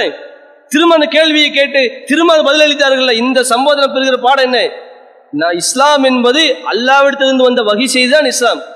ரசுலா எதையும் சுயமாக சொன்னது கிடையாது. மார்க்கம் என்ற அடிப்படையில் ரசுலா எதையும் சுயமாக சொல்ல மாட்டாங்க. அடுத்து அந்த மக்களிடத்து இந்த ஆர்வம். அறப்போரை பற்றி சொல்லி கொண்டிருக்கும் போது நான் அறப்போரில் பங்கெடுத்தால் எனக்கு என்ன நன்மை கிடைக்கும் என்ற கேள்வி அந்த நபிதோல்கிட்ட வந்து சில கேள்வி கேட்டாங்கல்ல. அந்த கேள்வியிலே நம்ம தெரிந்து கொள்கிறோம். அவருடைய ஆர்வத்தை நம்ம பார்க்கிறோம். ஆர்வப்பட்டாங்க. நம்முடைய பாவங்கள்லாம் மன்னிக்கப்படணும். அதே மாதிரி சிலர் பார்த்தீங்கன்னு சொன்னால் இணை வைப்பாளர்கள் சிலர். ரசோலா கிட்ட வந்து கேள்வி கேட்க வராங்க. வந்து என்ன கேள்வி கேட்கிறாங்கன்னு சொன்னால் இன்னல்லதி தக்கூலு வ தத்துவ இலகி இல்லை ஹசன். நீங்கள் எதெல்லாம் சொல்கிறீங்களோ எதை நோக்கியெல்லாம் அழைக்கிறீங்களோ அது எல்லாமே நல்லா தான் இருக்குது. ஆனா நாங்க நிறைய பாவங்கள் செஞ்சிருக்கிறோம். குற்றங்கள் எங்களிடத்துல இருக்கு. எங்களுடைய தவறுகள் மன்னிக்கப்படுவதற்கு ஏதாவது வழி இருக்குதா? நீங்க சொல்ற கொள்கையில் ஏதாவது சொல்லப்பட்டிருக்குதா அப்படின்னு கேட்கிறாங்க அப்ப வந்து ரசுல்லா கிட்ட இப்படி கேட்ட உடனே அல்லாஹ் வந்து வசனத்தை இறக்குறார் என்ன வசனம் இறக்கப்படுதுன்னு சொன்னா இருபத்தி ஐந்தாவது அத்தியாயத்தில் இருக்கக்கூடிய அறுபத்தி எட்டாவது வசனம். அது அல்லாஹ் என்ன சொல்றான்னு சொன்னா ஈமான் கொண்டவர்கள் இந்த மார்க்கத்தில் இருக்கக்கூடியவர்கள் எப்படி இருப்பாங்க என்று அல்லாஹ் சொல்லும்போது வல்லதீன லா ததுவோன மா இல்லா இலாஹ் நாகர் அவர்கள் அல்லாவோடு வேறு யாரையும் அழைக்க மாட்டார்கள். ஃபர்ஸ்ட் நம்ம முஸ்லீமா இருக்கணும் நம்முடைய பாவங்கள்லாம் மன்னிக்கப்படணும்னு சொன்னா சிறுக்குலேருந்து நம்ம வெளியே இருக்கணும். சிறுக்கு தான் இருக்கிறதுலே மிகப்பெரிய பாவம். இணை வைப்பு நம்மிடத்தில் இருக்குது. அவர் இணை வைத்த நிலையில் எவ்வளோதான் நோன்பு வச்சாலும் சரி எவ்வளோதான் குரான் படிச்சாலும் சரி எவ்வளோதான் ஹஜ்ஜு ஹஜ் செஞ்சாலும் சரி எவ்வளோதான் உம்ரா செஞ்சாலும் சரி தன்னுடைய செல்வத்தை வாரி வாரி அல்லாவுடைய பாதையில் கொடுத்துருந்தாலும் சரி சிறுக்கு இருந்த நிலையில் அவர் மௌத்தா போனான்னு சொன்னால் மறுமையில் நிரந்தர நரகம். நாம் அல்லாவிடத்தில் நம்முடைய பாவங்கள் மன்னிக்கப்பட்டு ஈமான்தாரியாக மறுமையில வெற்றி பெற வேண்டும் என்று சொன்னால் குஃபுரிலிருந்து விலகி இருக்க வேண்டும் சிறுக்கிலிருந்து விலகி இருக்க வேண்டும். இது நிறைய முஸ்லீம் விளங்காம இருக்கிறாங்க. முஸ்லீம் என்று சொல்லிக்கொண்டே தர்கால போய் விழுந்து கிடக்கூடிய மக்களை குடிமரத்தை சுத்தக்கூடிய மக்களை இமாம்கள் ஷேഖ்கள் என்று சொல்லி அவருடைய காலில் போய் விழக்கூடிய மக்களை பார்க்கிறோம். ஆனா அல்லாஹ் எப்படி சொல்றான்? தன்னுடைய பாவங்கள் மன்னிக்கப்படுவதற்கு வழி இருக்கிறதா என்று கேட்ட மக்களிடத்தில் அல்லாஹ் சொல்கிற முதல் விஷயம் வசதி அல்லாஹ் என்ன சுட்டி காட்டுறான் அவர்கள் அல்லாஹ்வுடன் வேறு யாரையும் அழைக்க மாட்டார்கள். அடுத்து அல்லாஹ் எந்த உயிரை புனிதமாக்கி இருக்கிறானோ அதை நியாயமின்றி என்ன பண்ண மாட்டாங்க? அவங்க கொலை செய்ய மாட்டாங்க. அல்லாஹ் சில சட்டங்களை வைத்திருக்கிறான். தனிப்பட்ட சட்டங்கள் இருக்குது. ஒரு ஆட்சி அதிகாரம் இருந்தால் அவர்கள் கடைபிடிக்க வேண்டிய அதிகார சட்டங்கள் இருக்குது. அப்போ ஒரு ஆட்சி ஒருத்தருக்கு மரண தண்டனை கொடுக்கறது கொலை குற்றத்துக்கான தண்டனை கொடுக்கறதெல்லாம் ஒரு அதிகாரத்தில் உள்ளவர்கள் ஆட்சியில் இருக்கிறவர்கள் கையில் எடுக்க வேண்டிய விஷயம். ஒரு தனி மனிதன் போய் என்ன பண்ணிருக்கூடாது செய்யறதுக்கு அனுமதி இல்லை. இது எல்லாம் என்ன பண்ண அந்த இடத்துல நியாயமான முறையிலே தவிர அவர்கள் யாரையும் கொலை செய்ய மாட்டார்கள் என்று அல்லாஹ் வசந்தம் இருக்கிறான். அடுத்து இன்னொரு வசனத்தை அப்பவே அல்லாஹ் இருக்கிறான் என்ன வசனம்? முப்பத்தி ஒன்பதாவது அத்தியாயத்துல ஐம்பத்தி மூணாவது வசனம். அது அல்லாஹ் சொல்றா குல் நபியே நீங்க சொல்லுங்க. யா இபாதி அல்லதீன அசரஃபு அலா செய்யும் தங்களுக்கு தாங்களே வரமை மீறி கொண்ட என்னுடைய அடியார்களே லா தக்னத்தும் ரஹமத்தில்லா அல்லாவுடைய அருளில் ஒருபோதும் அவநம்பிக்கை கூடாதீர்கள் ரெண்டு வசனம். வந்து கேட்கறாங்கல்ல அல்லாஹ் மன்னிப்பானான்னு ஒரு டவுட் வருது இல்லை அதுக்கான வழி இருக்கான்னு கேட்குறாங்கல்ல அல்லாஹ் வழி இருக்குது. நீங்க தயக்கம் கொள்ளாதீங்க. அல்லாவுடைய அருளில் நிராசை அடையாதீங்க என்று அல்லாஹ் வசனத்தை இறக்கி அவர்களுக்கு பதில் அளித்தான். நம்மிடத்துல தவறு வந்துட்டு இருக்குது. சில தவறு செய்கிறோம்.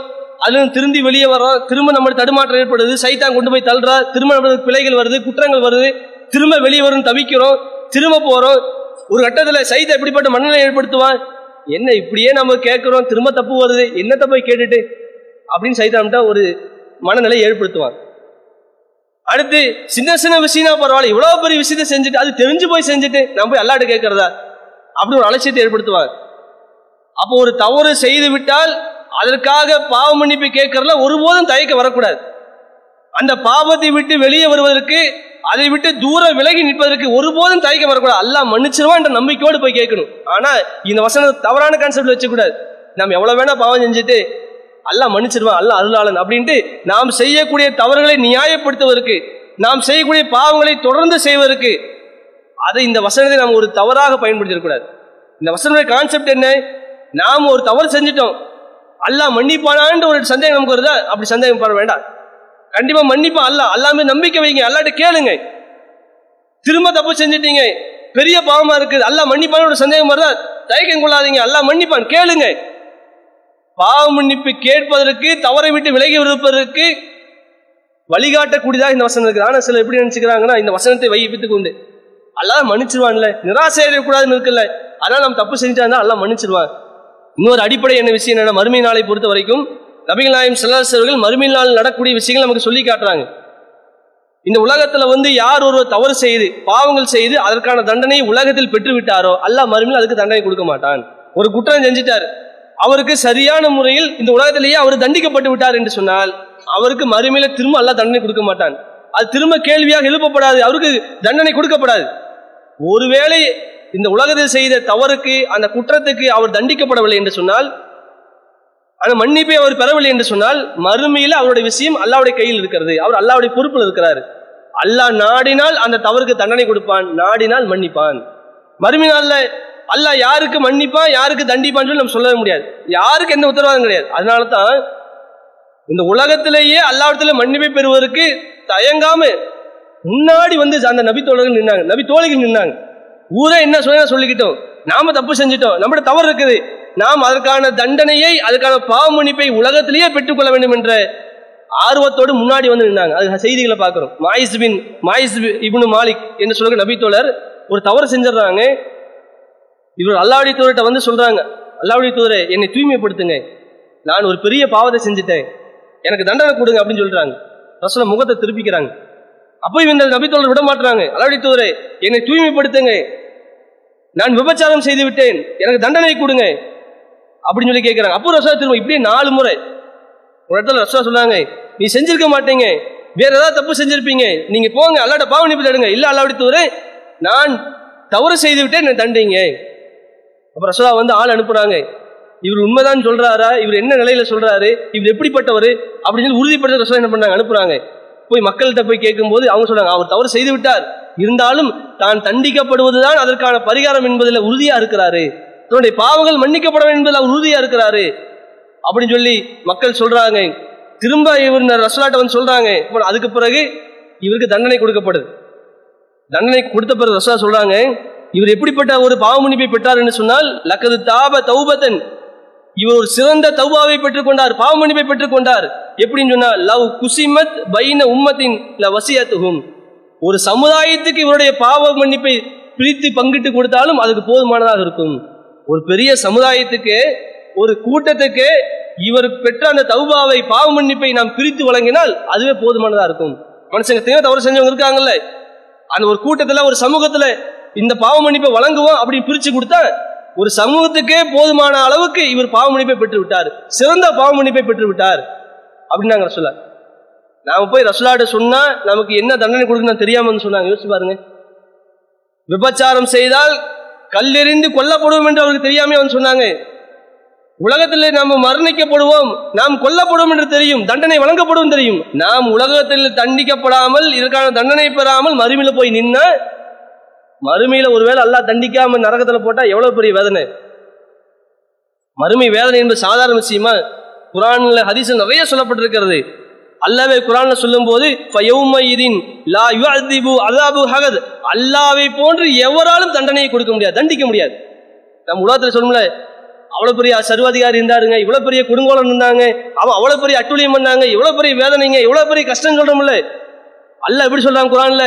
அல்லாவை போன்று ஒருவராலும் தண்டனையை கொடுக்க முடியாது தண்டிக்க முடியாது. அவ்வளவு பெரிய கடுமையான வேதனை தண்டனைகள் நரகத்தில் இருக்குது. அல்லாஹ் எந்த அளவுக்கு தன்னை பற்றி கருணையாளன் என்று பல இடங்களில் பேசுகிறானோ தன்னுடைய அன்பை பற்றி கருணையை பற்றி மன்னிப்பை பற்றி பேசுகிறானோ அதே அளவுக்கு தன்னுடைய தண்டனையை பற்றியும் அல்லாஹ் எச்சரிக்கை செய்கிறான். அல்லாஹ் சொல்லும்போது வாழமு அறிந்து கொள்ளுங்கள். அன்னல்லாக ஷதீதுல் காப் அல்லாஹ் கடுமையாக தண்டிப்பவன். நீங்கள் அறிந்து கொள்ளுங்கள். இதே இந்த வார்த்தையை மட்டுமே குரான்ல பல வசனங்கள் நாம் பார்க்க முடியும். ஒருவேளை அல்லாவிடத்திலே தண்டனையை பெற்றுதான் ஒரு மனிதன் சொர்க்கம் போக முடியும் என்ற நிலை இருந்தால் நரகத்துக்கு போயிட்டு தான் சொர்க்கம் போவார் என்று சொன்னால் நரகத்தில் இருக்கிற நிலை சாதாரண நிலையா? யோசிச்சு பாருங்க. வாழ முடியாது சாக முடியாது. கடுமையான தண்டனை. நம்மளும் அறிந்து வைத்திருக்கிறோம். நெருப்பாலான செருப்பு போடப்படும். உடனே மூளை கொதிச்சு வழிந்து ஓடும். அதான் இருக்கிறதுலே குறைந்தபட்ச தண்டனை. அப்போ கடுமையான தண்டனைகள் அப்போ மறுமையில தண்டனை பட பெற்றுவிடக்கூடாது உலகத்திலேயே வாழும் போதே அல்லாவிடத்திலே மன்னிப்பை பெற்ற வேண்டும். அல்லாவிடத்திலே மன்னிப்பை பெற்று மறுமையிலே எளிதான முறையில் வெற்றி பெறக்கூடியதாக இருக்க வேண்டும் என்ற ஆர்வம் அந்த நபி தோழர்கிட்ட நபி தோழிட்டு இருந்துச்சு. இந்த சம்பவத்தை பார்க்குறோம் காதிமியா என்ற குலத்தை சார்ந்த ஒரு பெண்மணி அவங்களும் வந்து ரசோலாட்டு சொல்றாங்க துறை நான் தப்பு செஞ்சுட்டேன். என்னை தூய்மைப்படுத்துங்க தண்டனை கொடுங்க. நான் விபச்சாரம் செஞ்சுட்டேன். ரசா சொன்னாங்க நீங்க அல்லாட பாவனிப்படுங்க அல்லாடித்தவரே மாயிசுபின் மாலிக்கு நீங்க திருப்பி அனுப்புனீங்கல்ல அந்த மாதிரி என்ன திருப்பி அனுப்பலாம் நினைக்கிறீங்களா? எனக்கு தண்டனை கொடுங்க அப்படின்னாங்க. இவங்க வந்து கர்ப்பிணியா இருக்கிறாங்க. ரசோ சொன்னாங்க நீங்க போய் குழந்தை பெற்றெடுத்துட்டு வாங்க. அந்த பெண்மணி போய் குழந்தையை பெற்றெடுத்துட்டு வராங்க. திரும்ப ரசோ சொன்னாங்க நீங்க குழந்தைக்கு பால் ஊட்டக்கூடிய அந்த காலம் முடிந்த பிறகு வாங்க. திரும்பவும் அந்த ஆண்டுகள் முடிந்த பிறகு வந்து திரும்ப வந்தாங்க. பிறகு அந்த குழந்தைக்கான பொறுப்பாளி உறுதி செய்யப்பட்ட பிறகு அந்த பெண்மணிக்கு தண்டனை கொடுக்கப்பட்டுச்சு. அதே மாதிரி ஒரு பெண்மணி ஜுகைனா என்ற குலத்தை சார்ந்த பெண்மணி அவங்க வந்தாங்க. தானாக முன் வந்து சொன்னாங்க. அதே மாதிரி அந்த பெண்மணிக்கு தண்டனை கொடுக்கப்பட்டுச்சு. கல்லெறிந்து கொலை செய்யப்பட்டாங்க. விபச்சாரம் செய்த குற்றத்துக்காக. அந்த பெண்மணிக்கு அந்த தண்டனை கொடுக்கப்பட்ட பிறகு ரசா சொன்னாங்க. எப்படி ரசா சொன்னாங்கன்னு சொன்னா அதையும் நம்ம ஹதீசில பார்க்க முடிகிறது. இந்த பெண்மணியோடைய பாவ மன்னிப்பு எப்படிப்பட்ட பாவ மன்னிப்புன்னு சொன்னா அதை நாம் பங்கிட்டு கொடுத்தால் எழுபது பேருக்கு போதுமானதாக இருக்கும். இந்த பெண்மணி எப்படிப்பட்ட தௌவாவை தேடிட்டாங்கன்னா இவங்களோட பாவ மன்னிப்பை நம்ம பிரிச்சு கொடுத்தா எழுபது நபர்களுடைய பாவங்கள் மன்னிக்கப்படுவதற்கு போதுமானதாக இருக்கும். அவ்வளவு பெரிய பாவ மன்னிப்பை தேடிட்டாங்க. அப்ப இந்த செய்தியெல்லாம் நமக்கு சொல்கிற பாடம் என்ன? அல்ல எப்படியா நம்ம மன்னிச்சிருவான். மறுமையில் அப்புறம் போ பார்த்துக்கலாம். அப்படின்னு கடந்து போயிடாமல் உலகத்தில் வாழும் போதே அல்லாவிடத்தில் மன்னிப்பை பெறுவதற்கு நாம் ஆர்வத்தோடு இருக்கணும். அல்லாட்ட அதிகமாக துவா செய்யணும். காசு பணத்தை கேட்கிறோமோ இல்லையோ சொத்து சுகத்தை கேட்கிறோமோ இல்லையோ உலக இன்பங்களை கேட்கிறோமோ இல்லையோ நாம் மனிதனாக இருக்கிறோம். தெரிந்த தெரியாமல் நம்முடைய பாவங்கள் இருக்கும் குறைகள் இருக்கும் தவறுகள் செய்திருப்போம். தவறுக்கு அப்பாற்பட்ட மனிதன் யாருமே இல்லை. அதை அலட்சியப்படுத்திட்டு போறாமே நான் அல்லாட்ட துவா செய்யணும். அதிகமாக துவா செய்யணும். அது அதை தாண்டி என்னெல்லாம் அமல்கள் சொல்லப்பட்டிருக்கிறதோ இந்த காரியங்கள் செய்தால் உங்களோட மன்னி பாவங்கள் மன்னிக்கப்படும். இதை செய்தால் ஒரு வருஷ பாவம் மன்னிக்கப்படும். இதை செய்தால் முந்தைய பாவம் மன்னிக்கப்படும். இதை செய்தால் பிந்தைய பாவம் மன்னிக்கப்படும் என்று எவ்வளவோ சின்ன சின்ன விஷயங்கள் உட்பட பெரிய பெரிய விஷயங்கள் வரை எவ்வளவோ செய்திகள் மாறுதல் சொல்லப்பட்டிருக்கிறது. அதையெல்லாம் நம்ம ஆர்வத்தோடு கடைபிடிக்க வேண்டும். அதுவும் குறிப்பாக ரசோலா சொல்றாங்க ஒரு துவாவை நமக்கு கற்றுக் கொடுக்குறாங்க. பாவ மன்னிப்பு தேடுவதிலேயே தலையாய துவா. பாவ மன்னிப்பு தேடுவதிலேயே தலை சிறந்த துவா என்று ரசோலா கற்றுக் கொடுக்குறாங்க. அந்த துவாவை யார் ஒருவர் காலையிலே ஓதிவிட்டு மாலையிலேயே இறந்து விடுகிறாரோ அவர் சொல்லும் போயிடுவார். யார் ஒருவர் இரவிலே ஓதிவிட்டு காலைக்குள்ள மறந்து விடுகிறாரோ அவர் சொர்க்கம் சென்று விடுவார். அது என்ன துவா அப்படின்னு சொன்னா ரசூலாம் துவாவை கற்றுக் கொடுக்குறாங்க. அல்லாஹும் அந்த ரப்பி அல்லாஹும் இறைவா அந்த ரப்பி நீ தான் என்னுடைய இறைவன் லா இலாக இல்ல அந்த. உன்னை தவிர இறைவன் வேறு யாரும் கிடையாது. கலக்தனி நீ என்னை படைத்திருக்கிறாய். வான அப்துக்க நான் உன்னுடைய அடிமையாக இருக்கிறேன். வான அலா வஹதிக்க வாதிக்க மஸ்தத்தா நான் உன்னிடம் செய்த உடன்படிக்கையின் அடிப்படையிலும் கொடுத்த வாக்குறுதியின் அடிப்படையிலும் நான் என்னால் முடிந்த அளவுக்கு நான் இருக்கிறேன். அல்லாட்ட நம்ம எல்லா வாக்குறுதி கொடுத்துக்கிறோமா ஆதம் அலை இஸ்லாமுடைய முதுகுத்தண்டில் இருக்கும்போதே அல்லாஹ் நம்ம அனைவரையும் வெளியேற்றி நம்மகிட்ட வாக்குறுதி வாங்கியிருக்கிறான் நாம் வாக்குறுதி கொடுத்திருக்கிறோம். இறைவா நான் உன்னிடம் கொடுத்த வாக்குறுதியின் அடிப்படையிலும் செய்த உடன்படிக்கை அடிப்படையிலும் என்னால் முடிந்த அளவுக்கு நான் இருக்கிறேன். அவுதுபிக்க மின் சர்ரி மாசனாத்து நான் எதையெல்லாம் செய்தேனோ அந்த பாவங்களை விட்டும் மன்னிப்பை தேடுகிறேன் உன்னிடம் பாவ மன்னிப்பு தேடுகிறேன். அபூலக்க விநியமத்திக்க அலைய. நீ எனக்கு கொடுத்திருக்கிற எல்லா அறுக்குடைகளையும் நான் ஒப்புக்கொள்கிறேன். அல்ல நமக்கு எவ்வளவு அறுக்குடை கொடுத்துருக்கிறார். உடம்பே பெரிய அறுக்குடை உடம்புக்குள்ளேயும் உடம்புக்கு வெளியும் எவ்வளவோ அழுக்குறைகள் நம்ம சுற்றி நிறைந்திருக்குது. இறைவா நீ எனக்கு ஏராளமான அறுக்குடைகளை கொடுத்திருக்கிறாய். நீ கொடுத்த அனைத்து அறுக்குடைகளையும் நான் ஒப்புக்கொள்கிறேன். அடுத்து என்ன சொல்றாங்க? அபு உலக பி தம்பி. நான் என்னுடைய பாவங்களை ஒப்புக்கொள்கிறேன். ஃபக்ஃபிர்லி ஃப இன்னகுலா யக்ஃபிர் துனுப இல்லா அந்த இறைவா என்னுடைய பாவத்தை மன்னிப்பாயாக. உன்னை தவிர என்னுடைய பாவங்களை மன்னிக்கூடன் வேறு யாரும் கிடையாது. இந்த துவா யார் இதை இரவில ஓதி காலையிலுக்குள்ள அவர் இறந்து விட்டாரோ அது மா- காலையில ஓதி மாலைக்குள்ள இறந்து விட்டாரோ அவர் சொர்க்கம் சென்று விடுவார் என்று சொன்னாங்க. இந்த துவா நம்ம எத்தனை பேர் தெரிந்திருப்போம் என்று நாம் யோசித்து பார்க்க வேண்டும். இந்த துவா மட்டும் இல்லை நிறைய துவாக்கள் இருக்கிறது. அந்த துவாவெல்லாம் சொல்லுகிற பாடம் என்ன? அல்லாவிட்டில் பாவ தேடுங்கள். அதற்கான வழியை பயன்படுத்திக் கொள்ளுங்கள். அதில் ஆர்வத்தோடும் அக்கறையாகவும் இருங்கள் என்று நமக்கு வழிகாட்டப்படுகிறது. இந்த ரம்லான்ல நமக்கு என்னெல்லாம் செய்திகள் சொல்லப்பட்டிருக்கிறதோ ரம்லான் தொடர்பாக சொல்லப்பட்ட செய்திகளிலேயே நமக்கு பாடம் என்ன? பாவ தேடுவதிலே நாம் தயங்கி விடக்கூடாது ஒதுங்கி விடக்கூடாது. அதில் தொடர்ந்து இருக்க வேண்டும் ஆர்வத்தோடு இருக்க வேண்டும் என்று வழிகாட்டப்படுகிறது. இதை எல்லா நேரத்திலும் கவனத்தில் கொண்டு நாம் அல்லாடத்தில் பாவமன்னிப்பை தேடியவர்களாக பாவமணிப்பை பெறுவதற்கான வழிகளை கடைபிடித்து பாவங்கள் எல்லாம் மன்னிக்கப்பட்டு நேரடியாக சொர்க்கம் செல்கிற வாய்ப்பை பெற்றவர்களாக நாம் இருக்க வேண்டும். அந்த மறுமை வெற்றியை முழுமையான வெற்றியை வல்ல ரகமான நமக்கு தருவானாக என்று பிரார்த்தித்தவனாக இந்த உரையை முடிவு அஸ்லாம் வலைக்கம் Allah